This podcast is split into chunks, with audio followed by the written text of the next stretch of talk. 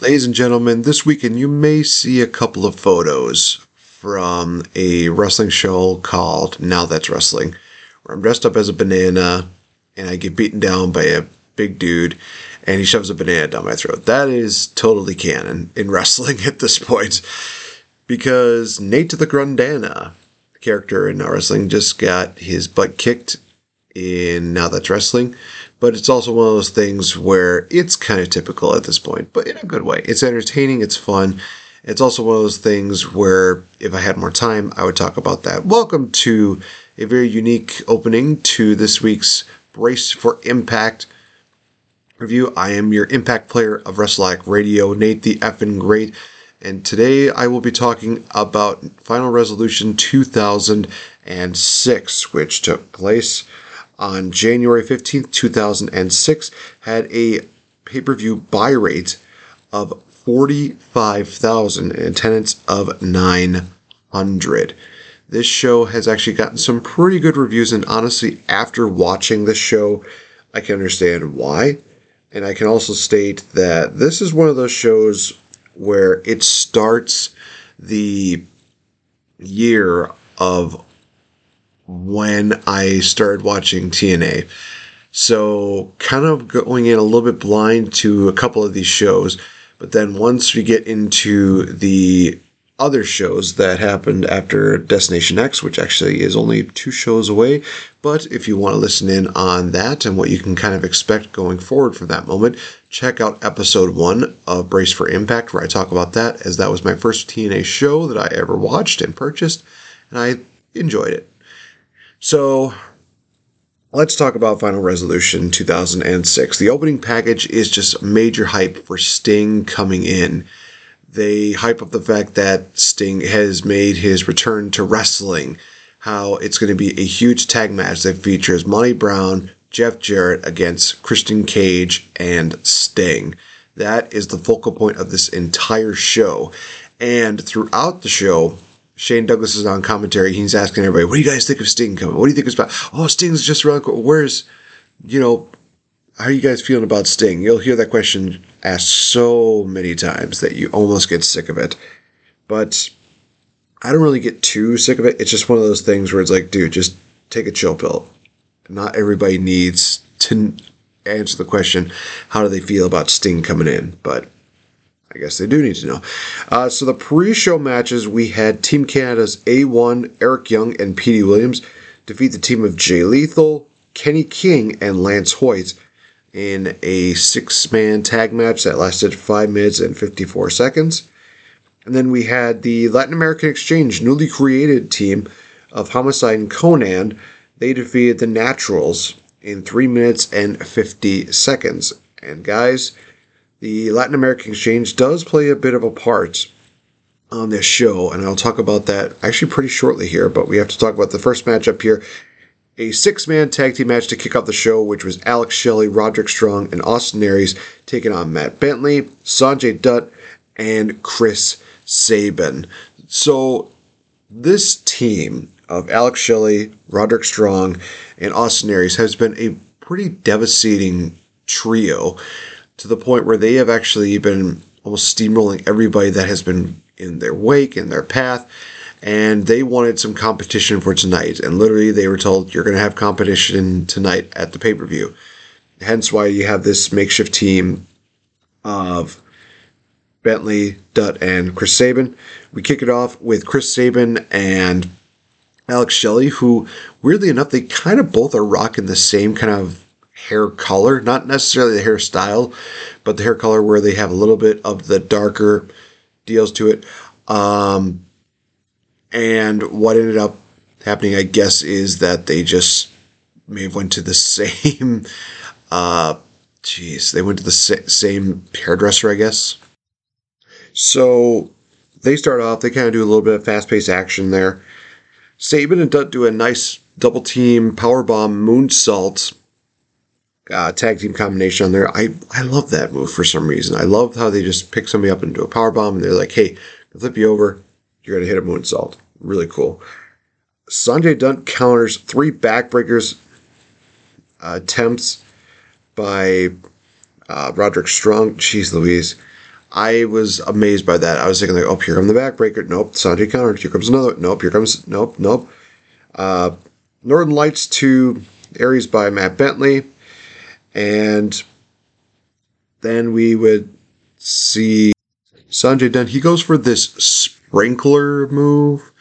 I'm not exactly one. I can't remember exactly how he did that. He, but basically, what he does, he does like the old school deal where he's got the guy's arm. He's on the top rope. He's doing the sprinkler motion, but unfortunately, he gets caught up and he hits the hits the ropes. So unfortunately, he cannot finish the sprinkler move. I think he does the head scissors with that move, but I'll have to wait and see. Sanjay Dutt then eats the what I call the modified 3D, which is the backbreaker into the neckbreaker deal, but Sanjay also eats a foot stomp from Alex Shelley, which makes that move even more devastating, in all honesty. It just, damn, damn, does that move look good. Austin Aries does a springboard back rake, which I actually sent this to one of my friends here in Wisconsin. I said, hey, dude, I think I found a new move for you because he loves to do like the back rake deal. So now he may do a springboard back rake, which I would pay good money to see. So if you ever get a chance, go find Raging Nathan Gust and tell him, hey, we want to see you do a springboard back rake. I think that'd be really cool. From there, we had a catapult into a boot and then a corkscrew plancha inside the ring. Alex Shelley, Roderick Strong, and Austin Aries are literally showcasing how great of a trio they are in this. Uh, Sanjay is able to get some momentum back by hitting a tornado DDT. Shelley, he jumps off of the top rope but eats a boot to the gut by Sabin. Sabin hits a hesitation dropkick to Shelley. Tornado DDT hitting not only uh, Strong but also Aries. Hits there. Bentley hits the Shawn Michaels elbow. Dutt hits a Salida del Sol, and he gets some proper height with this move. I mean, he literally looks like he went up maybe seven, eight feet high with this move. It looked amazing. Sabin hits a suicide dive. We get some strong. He cuts off a super kick by Bentley and hits a running boot. I think that was his version of the Claymore kick. Bentley is able to come back, hits a super kick to Roderick Strong, but then Shelley with a roll up with the tights for the victory, giving Aries Strong and Shelley the victory here. Honestly, I gave this matchup an A. I really loved everything that went on with this matchup. I think that the trio, like I said before, of Aries, Strong, and Shelley are very amazing. Honestly, if we had somebody like this in Lucha Underground, I think that that trios division would just be literally capped off because no trio could beat those guys. That is my honest opinion about them. They were so good. Even though it's a matchup that literally just happened on the pre-show, uh, maybe just announced on the pre-show. It really was like, wow, they did a lot with the time that they were given here, which was 10 minutes and 32 seconds. In that 10 minutes and 32 seconds, they killed it. It was great. Mike Tenay and Don West, they do a rundown of the card, mention the uh, X Division title matchup between Samoa Joe and Daniels, the tag team title match between Team 3D and America's Most Wanted, the main event matchup between Sting, Christian Cage versus Monty Brown and Jeff Jarrett. Then we go into a recap of everything that went on with the Four Live crew. As I mentioned at the last show, that Konnan turned his back on the Four Live crew by beating down Kip and BG James, but showing no ill will to Ron the Truth Killings. And basically what falls out from here is that he's still trying to coax, you know, Ron Killings and enjoying him, and Ron's just kind of like, no, dude, I'm I'm good, I'm good.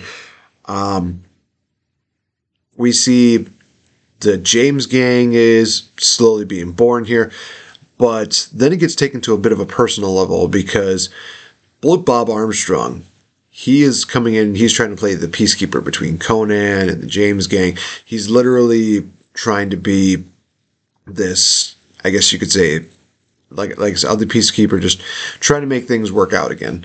And Konnan's like, oh, yeah, yeah, let's go talk right over here. And next thing you know, you have Bullet Bob Armstrong. He is on the ground and he's got to get surgery for his leg. And I just remember the funniest thing is just BG James. He is acting so all to this, but it's just so funny how he says it. He's just like, "You bro, you guys don't know that was my daddy." just like that's awesome. Oh man. Um, but we go on to the next matchup, which is the Diamonds in the Rough taking on the James Gang. They really hyped this up as like the first time teaming up in TNA. Uh, James Gang, of course, do their classic ladies and gentlemen, boys and girls, children of all ages, blah, blah, blah. And then Kip James ends it with saying, I got three words for you get it, got it, good. And all I'm thinking to myself is that was horrible. I mean, Kid Kash does it better, Edge did it better. That just did not fit at all. I know they were trying to like break away from the whole, you know, D-Generation X deal, and that's a little bit difficult to do, but at least give them props for trying. We get some nice back and forth from these two teams. BG does his little dance. Uh, during a pin attempt, Elix Skipper from the Diamonds of the Rough, he is able to do the Matrix move and just slip right up from that in a kick out. It's just really great. We had David Young and Kip James. These guys are showing the casing that great, you know, strong man deal. Like, you know, they're doing shoulder blocks to each other, but they're not going down. It's just some really cool stuff like that. We get a double arm flip by Kip to both members of the Diamonds. Young is able to hit a spinebuster. We get some more double team moves. Young goes for a moon. What the actual hell is David Young goes for a moonsault on BG and misses, but I'm amazed that he was able to do that. Uh, Skipper, he's able to hit a buckshot lariat. Kip and BG clean house before Kip is able to hit the one and only on Skipper for the victory here. BG and Kip James picking up their win at 7 minutes and 47 seconds. Eh, this one I had as more of a C matchup. This was kind of a basic matchup. These guys are back together. It's all like a big hurrah. It would have been maybe a little bit higher, but I mean, geez, poor Diamonds in the Rough right now. They're just getting shafted every which way.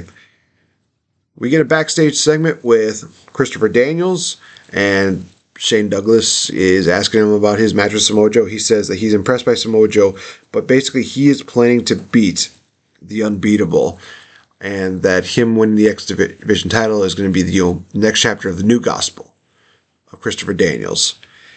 I mean, I love the Fallen Angel gimmick. I really, really do. Now we go on to the matchup that I was really looking forward to. This was the match I thought to myself, okay, this I am very interested in seeing. I want to know how it is, and I'm looking forward to it. It is Hiroshi Tanahashi versus AJ Styles. So they have this kind of international program where New Japan is sending people from from their company over to TNA for national exposure, just to kind of see how everything works out. And they send Hiroshi Tanahashi, who they just praise the hell out of, and for good reason. They talk about his some of his accomplishments, including uh, the G1 Classic, where he defeated Scott Hall in the finals. Just so much good stuff they really do for him. Oh my gosh, Hiroshi Tanahashi, yes. So matchup starts with some deep arm drags by Tanahashi after hitting a corner dropkick. My God, was that move just so cool. We see AJ Styles hit his beautiful dropkick, and then we get a strike off between the two of them. AJ Styles hits his knee. Then Hiroshi Tanahashi is like, okay, I got some moves for you. German suplex. He hits an elbow drop, and then he hits a somersault senton onto AJ Styles. I'm literally just like, oh man, these this is getting good. This is getting good. Holy cow.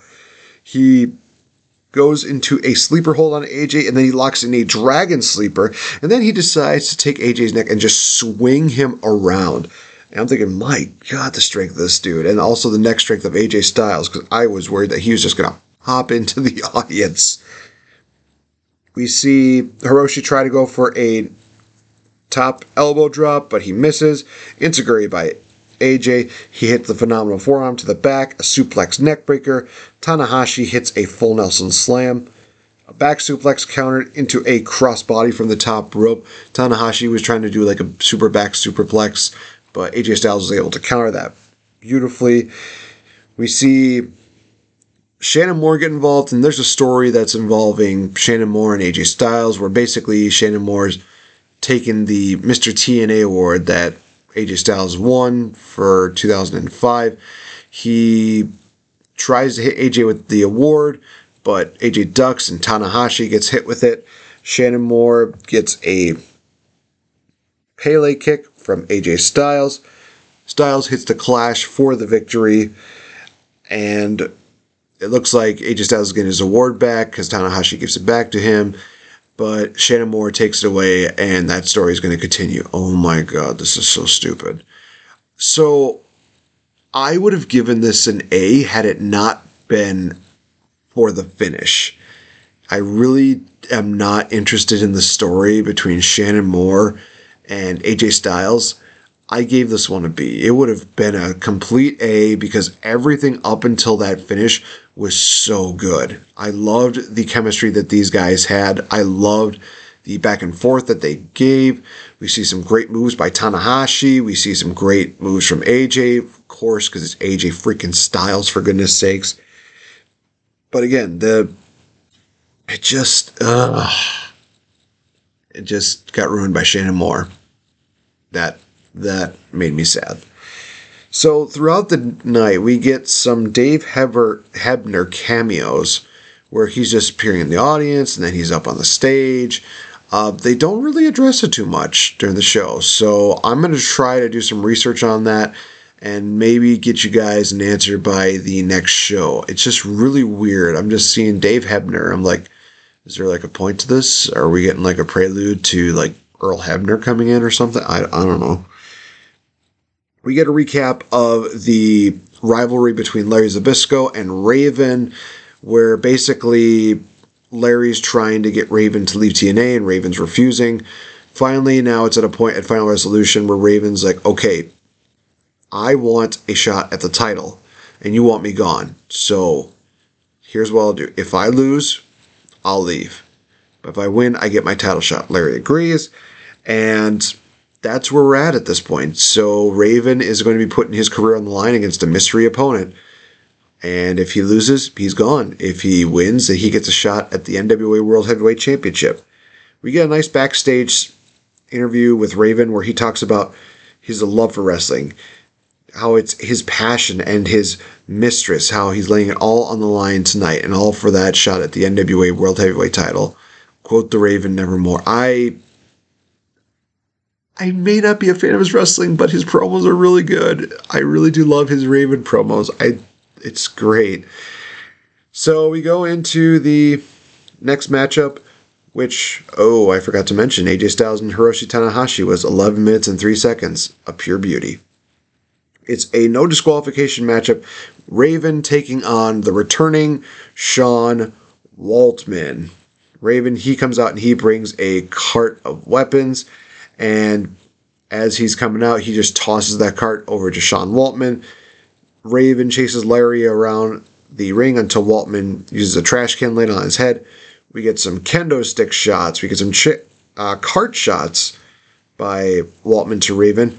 Raven is fighting back and tosses Waltman off of the stage in in the cart.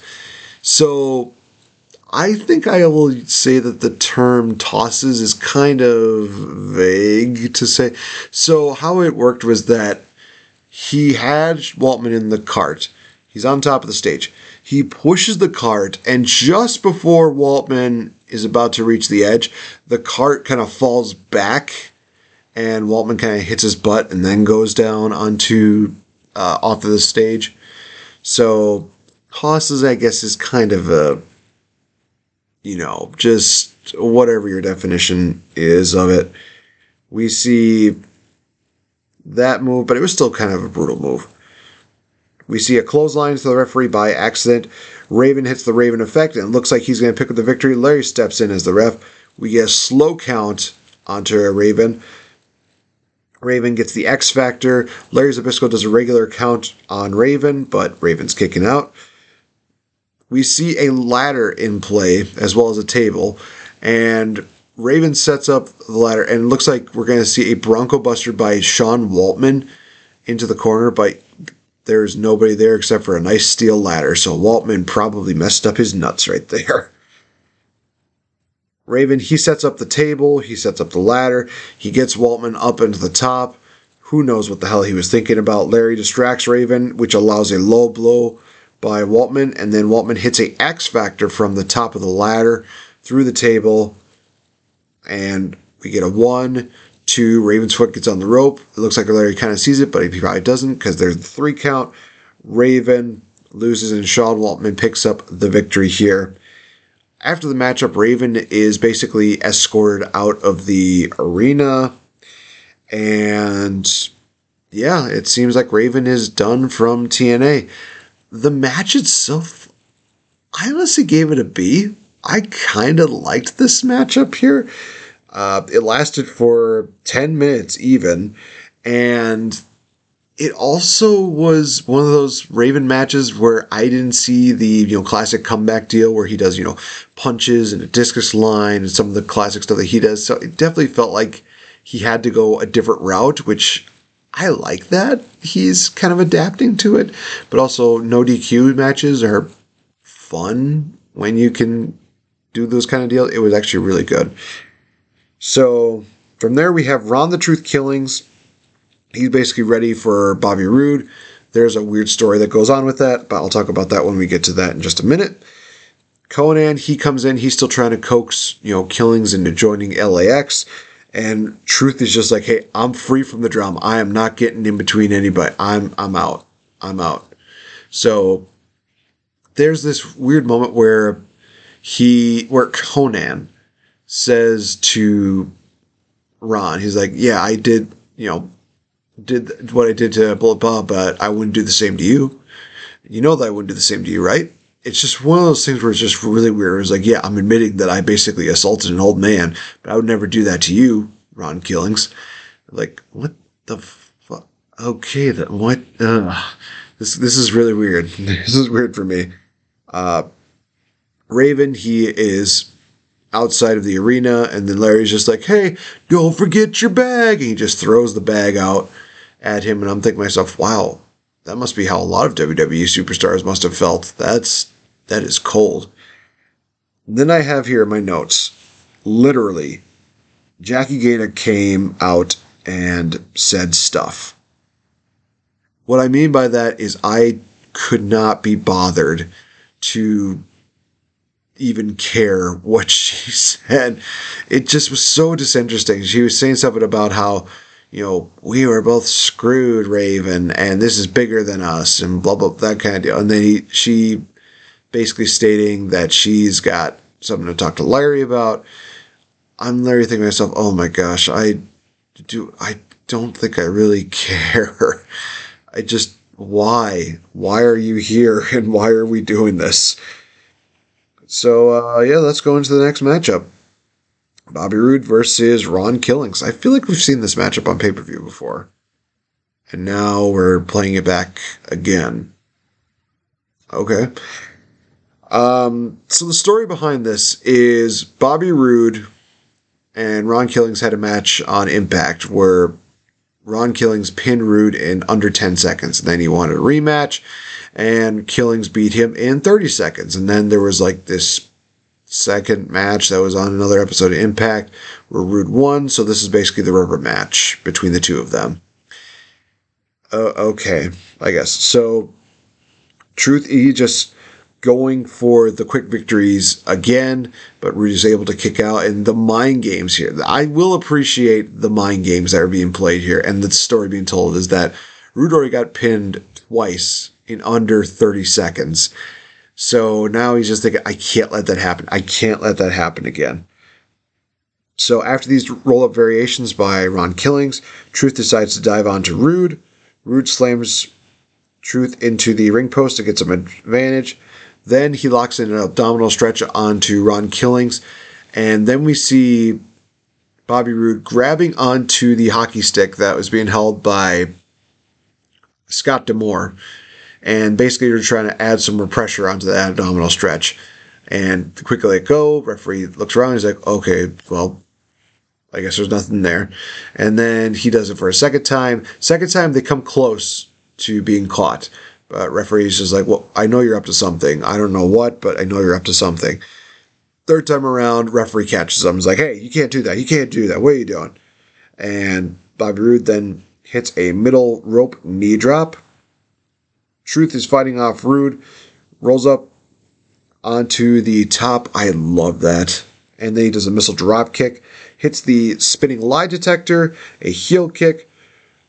Roode versus a superplex, and he goes for a crossbody onto Truth, but Truth is able to counter it. And Roode kicks out. Konnan, he comes out. It looks like he's going to distract uh, Truth, but we see Roode go for the Northern Light Lariat. Truth ducks it, and it looks like he's going to be able to hit an axe kick, but then gets distracted by Konnan again. Roode nails the Lariat for the second time and pins him, ending the matchup at 9 minutes and 53 seconds here. After the match is over, Konnan, he's trying to recruit Truth, and Truth is just like, I do not want to be involved in this. BG comes out and he wants to beat up on Konnan, but then out comes so- Homicide, and they're beating down on BG. And Truth just leaves BG to that. Then Kip James, he comes out and makes the save. So the match itself, I gave it a C. It just felt like there was a little bit of offness to it. Maybe it was the fact that Konnan got involved. I just do not want to see any more of this whole three live crew deal involved again. Or maybe just a situation where just something felt really weird about the match itself. I mean, it was all based on the fact that Roode got beat in the matter of seconds. I guess it just. I liked some of the moments in the matchup, just not enough for me to be like, oh, this is a great matchup. We go backstage and we have James Mitchell. He is talking about how Rhino is a beast and essentially he's calling him weak. There was a line in there. I I kind of hate this line, but I also think that it was a really good line because it showed that there's a difference between a beast and a monster, where basically he talks about how a beast is only use is for procreation and that will make you always weak because they mentioned the fact that Rhino has mentioned his daughter in the past and you know, Beast has nothing against a monster. It was just one of those things where it's like I don't necessarily like that line, but it's so one of those things where it's like that really oddly makes sense to where I'm just like, okay, I, I cannot deny James Mitchell's promo ability. He is that damn good. He is, I would dare say, on level with Paul Heyman.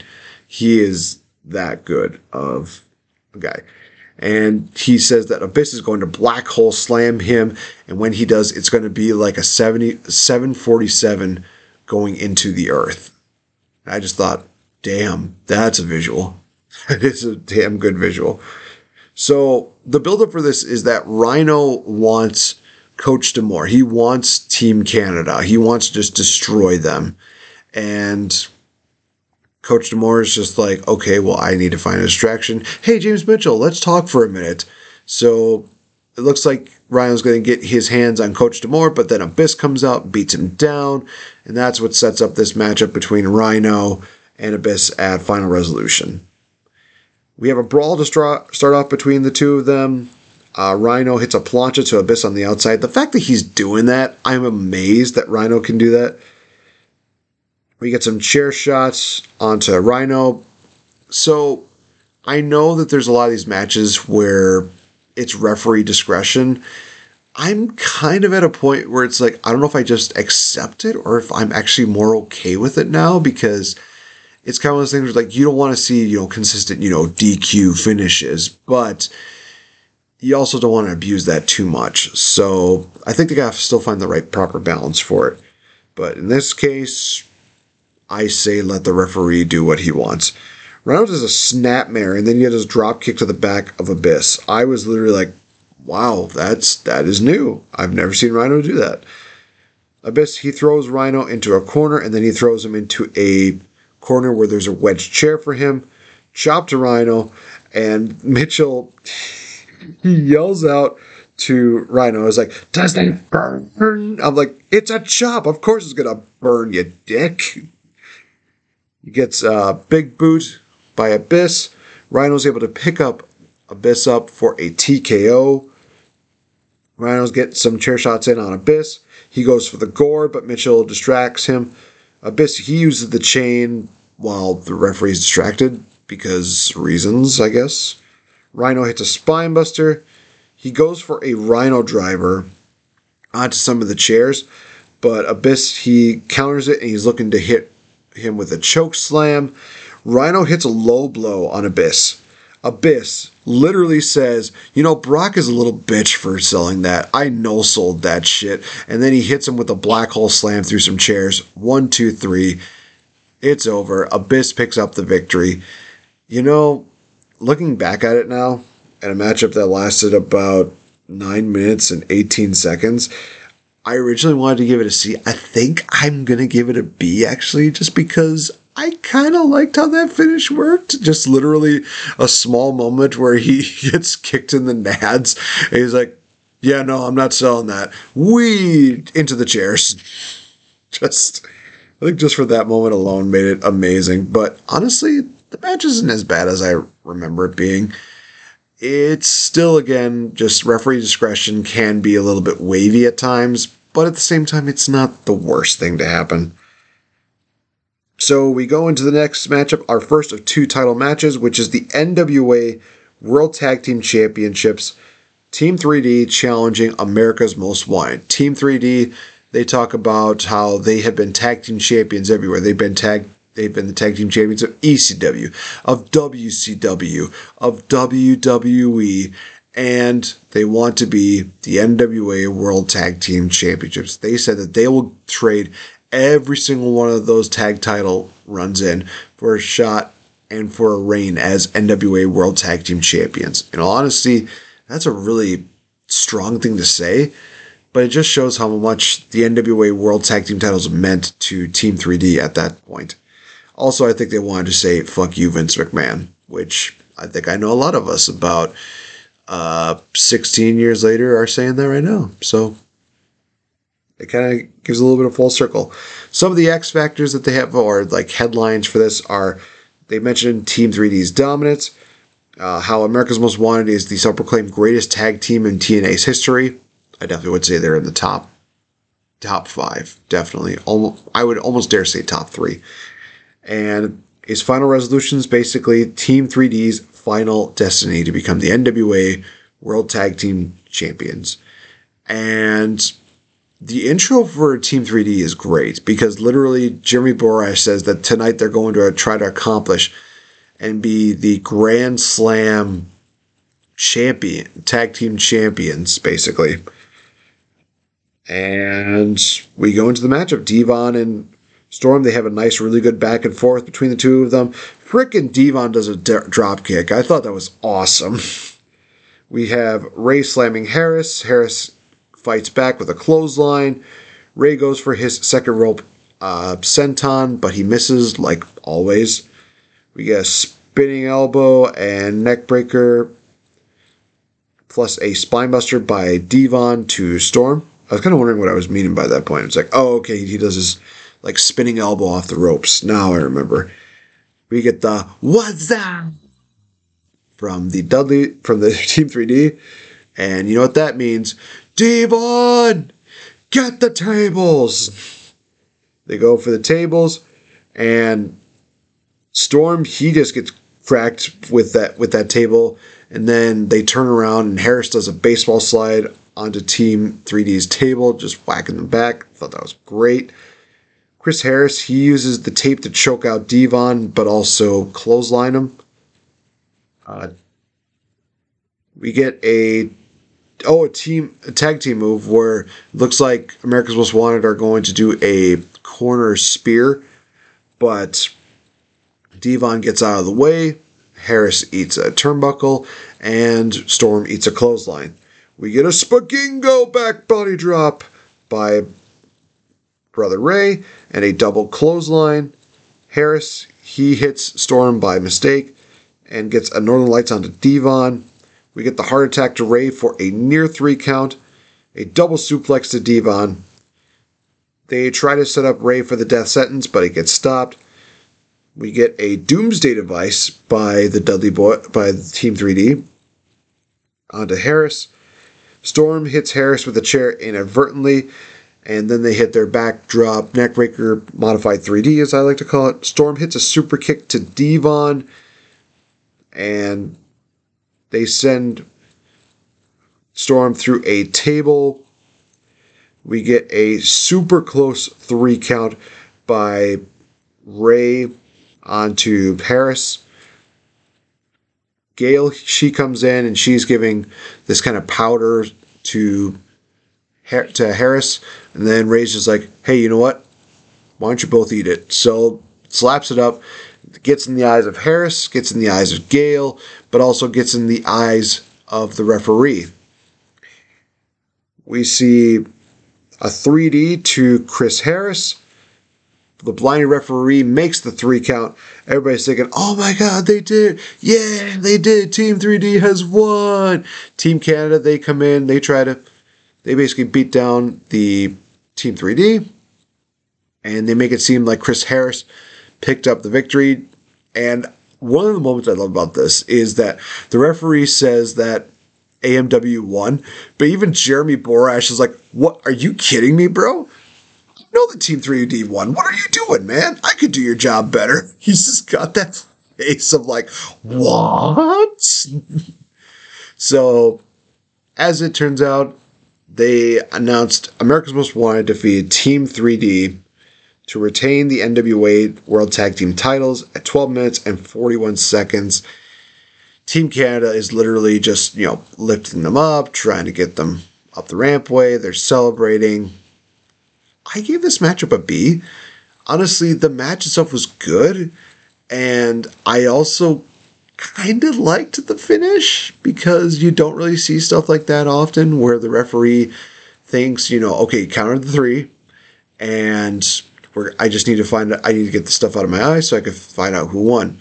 Could have been 3D, but they obviously made it so that America's Most Wanted picked up the win. So I give them points for ingenuity and for originality.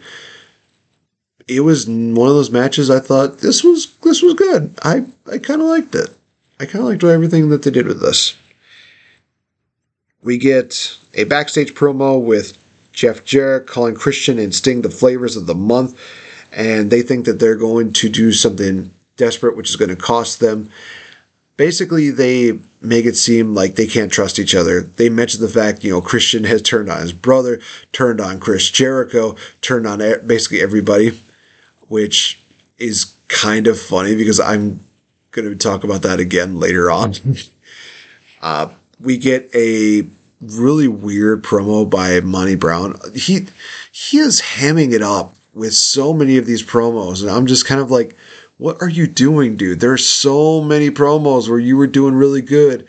Talk about, you know, I'm the man of the Scare Serengeti and you ain't gonna survive me and everything like that. Just, I thought that was cool. And then I just see him just doing this kind of deal where he just, he impersonates Elmer Fudd for goodness sakes.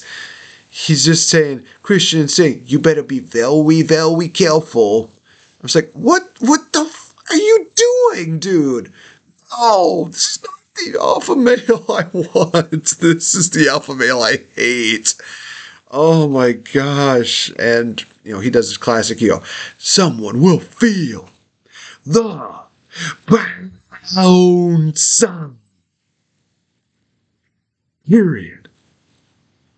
I'll admit that's always the coolest part about his promos is that final bit.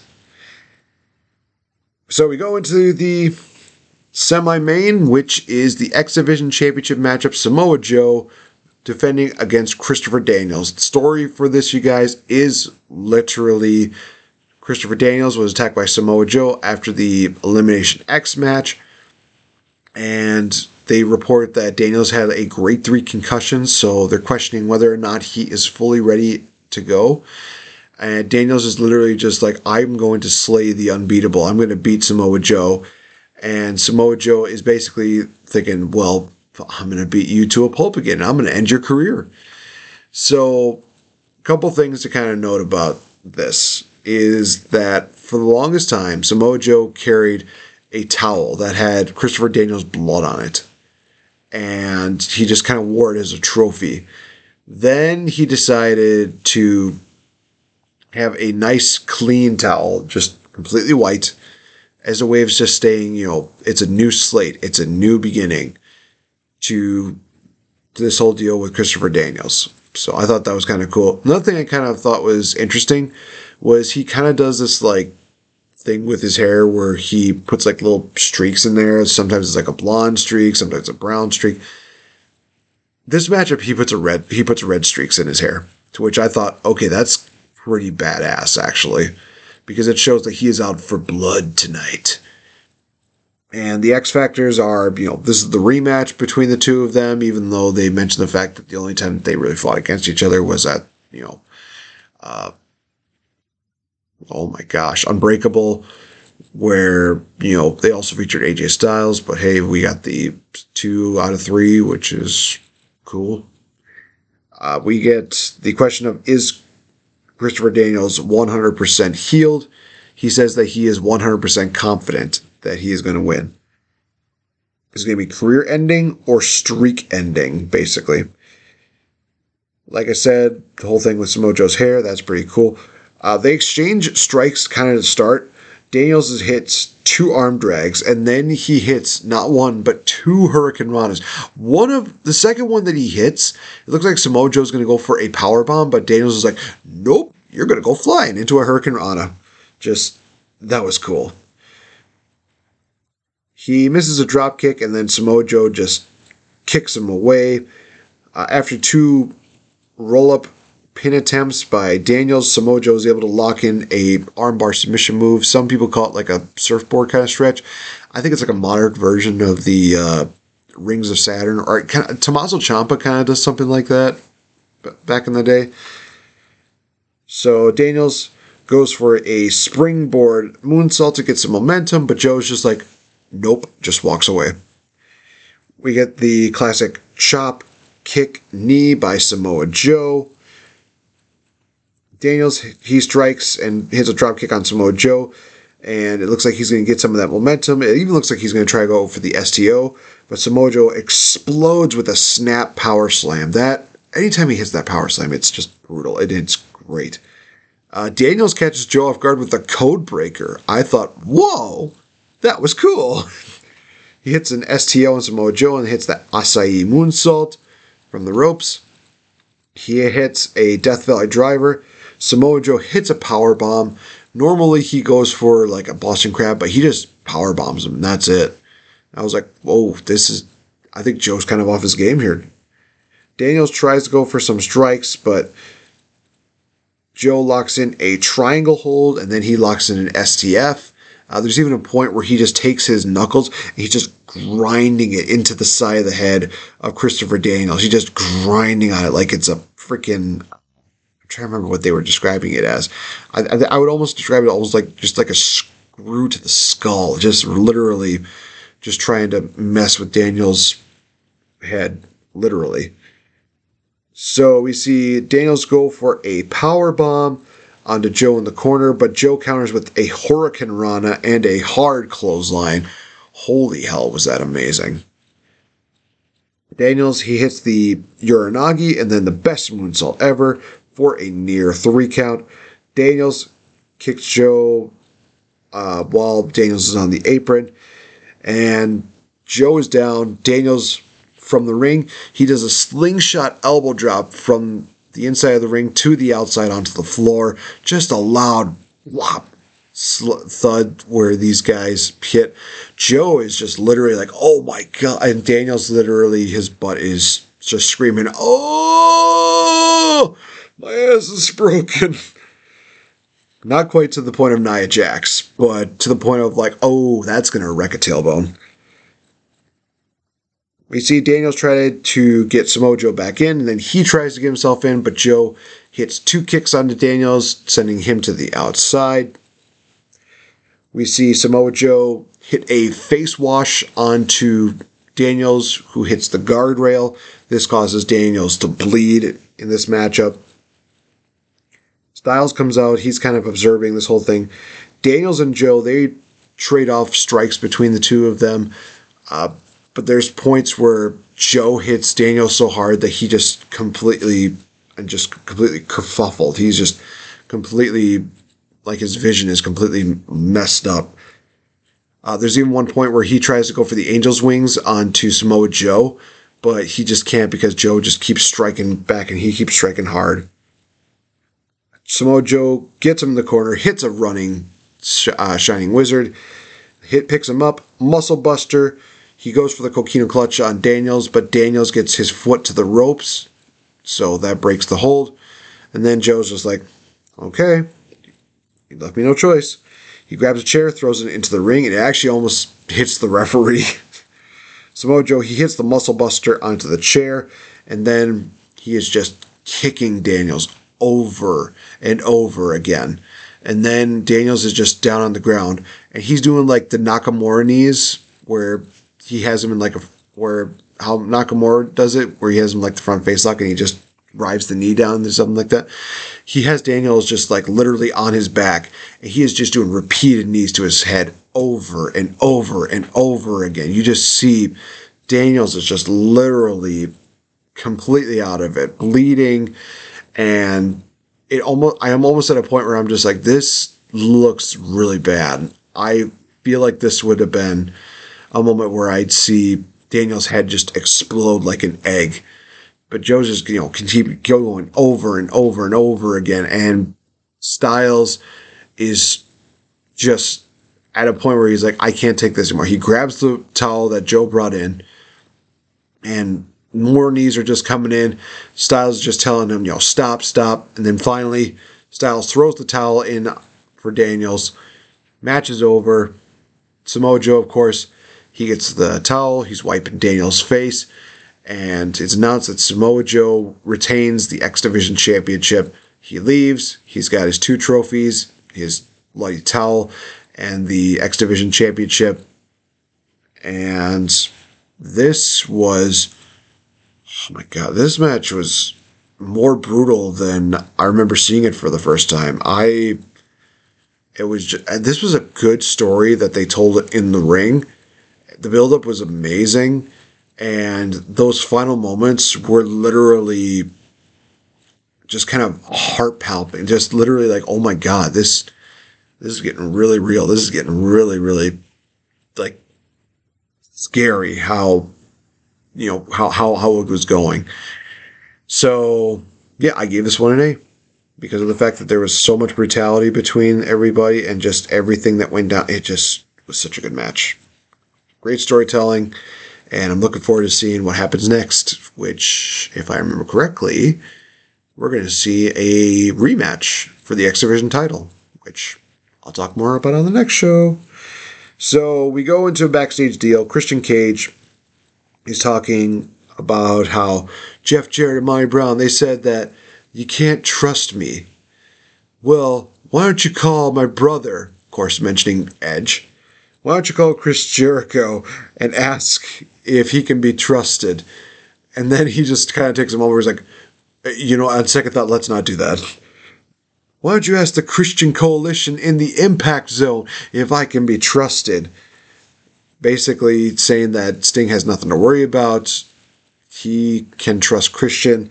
But he also says to Jeff that this mid card comedy act that you were telling me I was before is going to beat you and become the NWA World Heavyweight Champion. And if he would have, you know, finished off by saying his catchphrase there, it would have been better. But instead, he said he says the whole deal, and then he's like, "Oh, I forgot to mention one more thing because that's, and the fans go, how I roll. You know, had he just done the deal where he would have said, you know, I'm going to be, you know, this mid card comedy act is going to beat you for the NWA World Heavyweight Champion because that's how I roll. That would have been better. If he would not added that little mini thing in the middle, it would have been perfect. But also the whole "that's how I roll" catchphrase, it's it's a hit and miss, in my opinion. So we go into the main event matchup, which is Monty Brown and Jeff Jarrett versus Christian Cage and Sting. Oh, and I also need to mention the fact that Christopher Daniels and Samoa Joe was 15 minutes and 30 seconds. I feel like I'm at a point where I'm almost going to just forget about the time. I just drop it. I might just do that for the next show, but we'll see. So this was interesting because I'm so used to hearing the Sting theme song that he had in his later point of TNA. That when I heard the theme song that he had uh, during this show, I was just kind of like, "Oh, this is this is interesting. This is new." I know it's a little bit old because this is before his TNA one. So I was kind of thrown off by that, but I look in, see Sting, he's looking great. Uh, I kept thinking to myself, why does it look like Sting has Abe Knuckleball Schwartz face paint on? And I'm thinking, just, just leave it be. Just leave it be. It's Sting. Leave Sting alone. so Christian Cage, he gets beaten down a little bit before Sting gets the tag. He comes in. He is just lighting up everybody. He gives a drop kick to Jeff Jarrett. Hits a facebuster to Brown as well as to Jarrett. We get a stinger splash by Cage to Brown. He goes for the 10 punches on Jeff Jarrett, but then Jeff Jarrett, as Gail Kim distracts the referee, low blows Christian and then throws him out of the ring. And then we see the this is like I guess we got to call it a classic Gail Kim moment where she gets on the apron, referee's distracted, she hits a Hurricane Rana onto Christian, and then Monty Brown throws him into the rails, then throws him back into the ring. Jeff Jarrett hits his drop kick. We see Monty Brown hit two versions of a backbreaker, and then he hits a T-bone suplex. I thought, oh, that's cool. That's cool. Jeff gets crotched onto the ropes, and looks like Christian has an opportunity to make the tag, but Monty Brown decks him.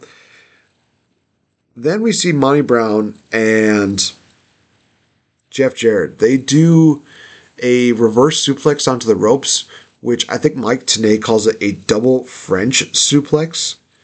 And I thought that's kind of a cool move to kind of call it because I never really know what to call it. So I'm going to call that a double French suplex or if somebody gets a suplex and they get thrown to the rod, I'm just going to call that a French suplex. I kind of like that. So they hit that on Christian. Christian, he gets suplex, and my round tries to pick him up and go for a superplex, but Christian Cage fights it off. He hits a frog splash, and the chants, the fans are chanting, Eddie, Eddie, Eddie, Eddie. God, I miss Eddie. Miss him so much. So Jeff and Brown. They look to do a con-chair-to onto Christian, who ducks. They do the classic, you know, hit each other with the chairs and like, ah, our hands are hurt, blah, blah, blah. Uh, then Christian, he hits a DDT and a reverse STO onto Brown and Jeff Jarrett. I thought that was really cool. We see Sting get in. He's beaten down on Jeff and Brown. We see a Stinger Splash onto Jeff Jarrett. Brown decks the referee by accident. We get an inverted atomic drop to Jeff Jarrett, and then into a scorpion deathlock in the middle of the ring. Jeff Jarrett, he is just tapping out like crazy. Christian's trying to stop Monty Brown from getting involved, but then Brown grabs him and he's like, you know what? Hey, Sting, here's a present for you. He does a fallaway slam, sending Christian into Sting. I thought that was really cool. So Sting and Christian, they're kind of fighting with each other, like, hey, what are you doing? Why'd you do that? Blah, blah, blah. And Monty Brown, he looks to deck uh, Sting with the title belt, but Christian literally just throws Sting down to prevent that from happening. Brown misses, he gets thrown out. Sting grabs the NWA World title, and they kind of turn turn around from each other, and then they turn to face each other. Sting's got the belt, and then Christian kind of falls back a bit. It's like, hey, whoa, whoa, whoa, man, I, I just helped you out, bro. We see Jeff Jarrett get onto the top rope. He gets racked, and then I guess you could say the piece de la resistance. Monty Brown gets thrown right into Jeff Jarrett's balls. I cannot make that any more clear. Team Canada gets involved, but Sting and Cage take them out. Sting hitting a Scorpion Death Drop while Christian hits a reverse DDT. Cage does a dive onto Brown. Jeff Jarrett attacks Sting with the title belt. They get a close three count, but then Sting gets fired up. Excuse me. And they both Christian and Sting meet miss the Stinger splash, but I think Sting was encountering that because he didn't take it as well. So Sting goes to the outside. He grabs his bat. Jeff Jarrett's got his guitar. It looks like he's going to hit Christian Cage with the guitar. Guitar when Sting, boom, just destroys the guitar with the bat. Sting hits a scorpion death drop onto Jeff Jarrett for the one, two, three. Jeff Jarrett and Monty Brown are defeated by Christian and Sting at 15 minutes and 35 seconds. In all honesty, guys, I give this one a B. I thought this was a really good matchup. Not exactly perfect. I think maybe some of the interference kind of hurt it a little bit. But for the most part, I really enjoyed the chemistry that Sting and Christian brought into the fold. The fact that, you know, the right people won. If it would have been Monty Brown and Jeff Jarrett, it probably would have gotten a lower grade. But in all honesty, the match was good. I loved some of the moments in there. We got some classic Sting moments. We got some great moments overall. It was a great show. It was fun. So, overall grading for this one, and it should not come as a surprise to anybody at this point, it's another B show. Not perfect, but it is one of those shows that I feel like just topped the last show just a little bit, if not on the same level. And some of the highlights for this were the you know title matches. You know the NWA World Tag Team and the X Division titles matches were great. Uh, Waltman and Raven was a fun matchup. Styles and Tanahashi in the main event, you had some really great moments there. And then that opening six man was spectacular. Honestly, I think between that and the X Division title match, they were pretty close neck and neck for match of the night. Uh, obviously, some of the matches that were kind of lackluster were the you know the James Gang versus Diamonds in the Rough. Uh, trying to think of see what else we had here. Oh yeah, Roode and, Ron Killings again, and I don't. Might have to put Abyss and Rhino down there. I still feel like it's a good B matchup, but I think it just barely made it to the B section.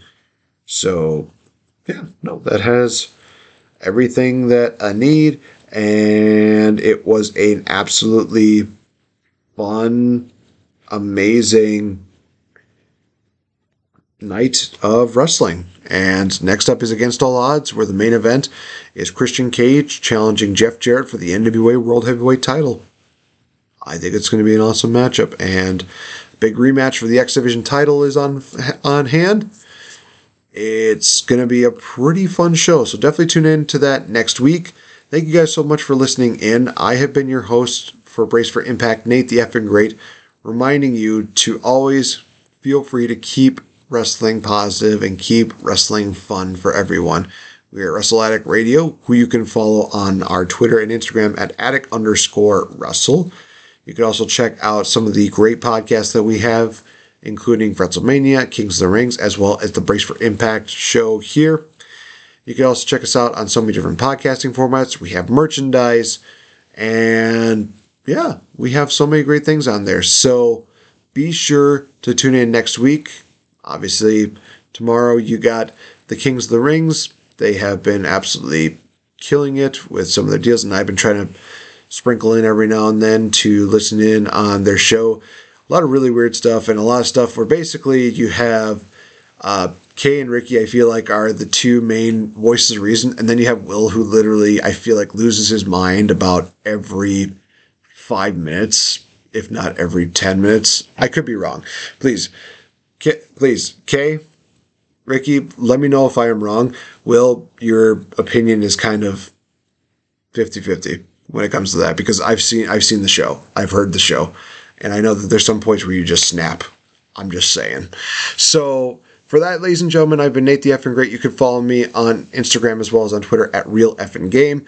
And feel free to also check out the Chain Game Changer podcast that I host on the side where I talk about pop culture, do interviews, as well as do some like fantasy bookings and rewrites for movies. It's a lot of fun, you guys. Thank you so much for listening in. I will see you guys in the next episode for next week. Toodles.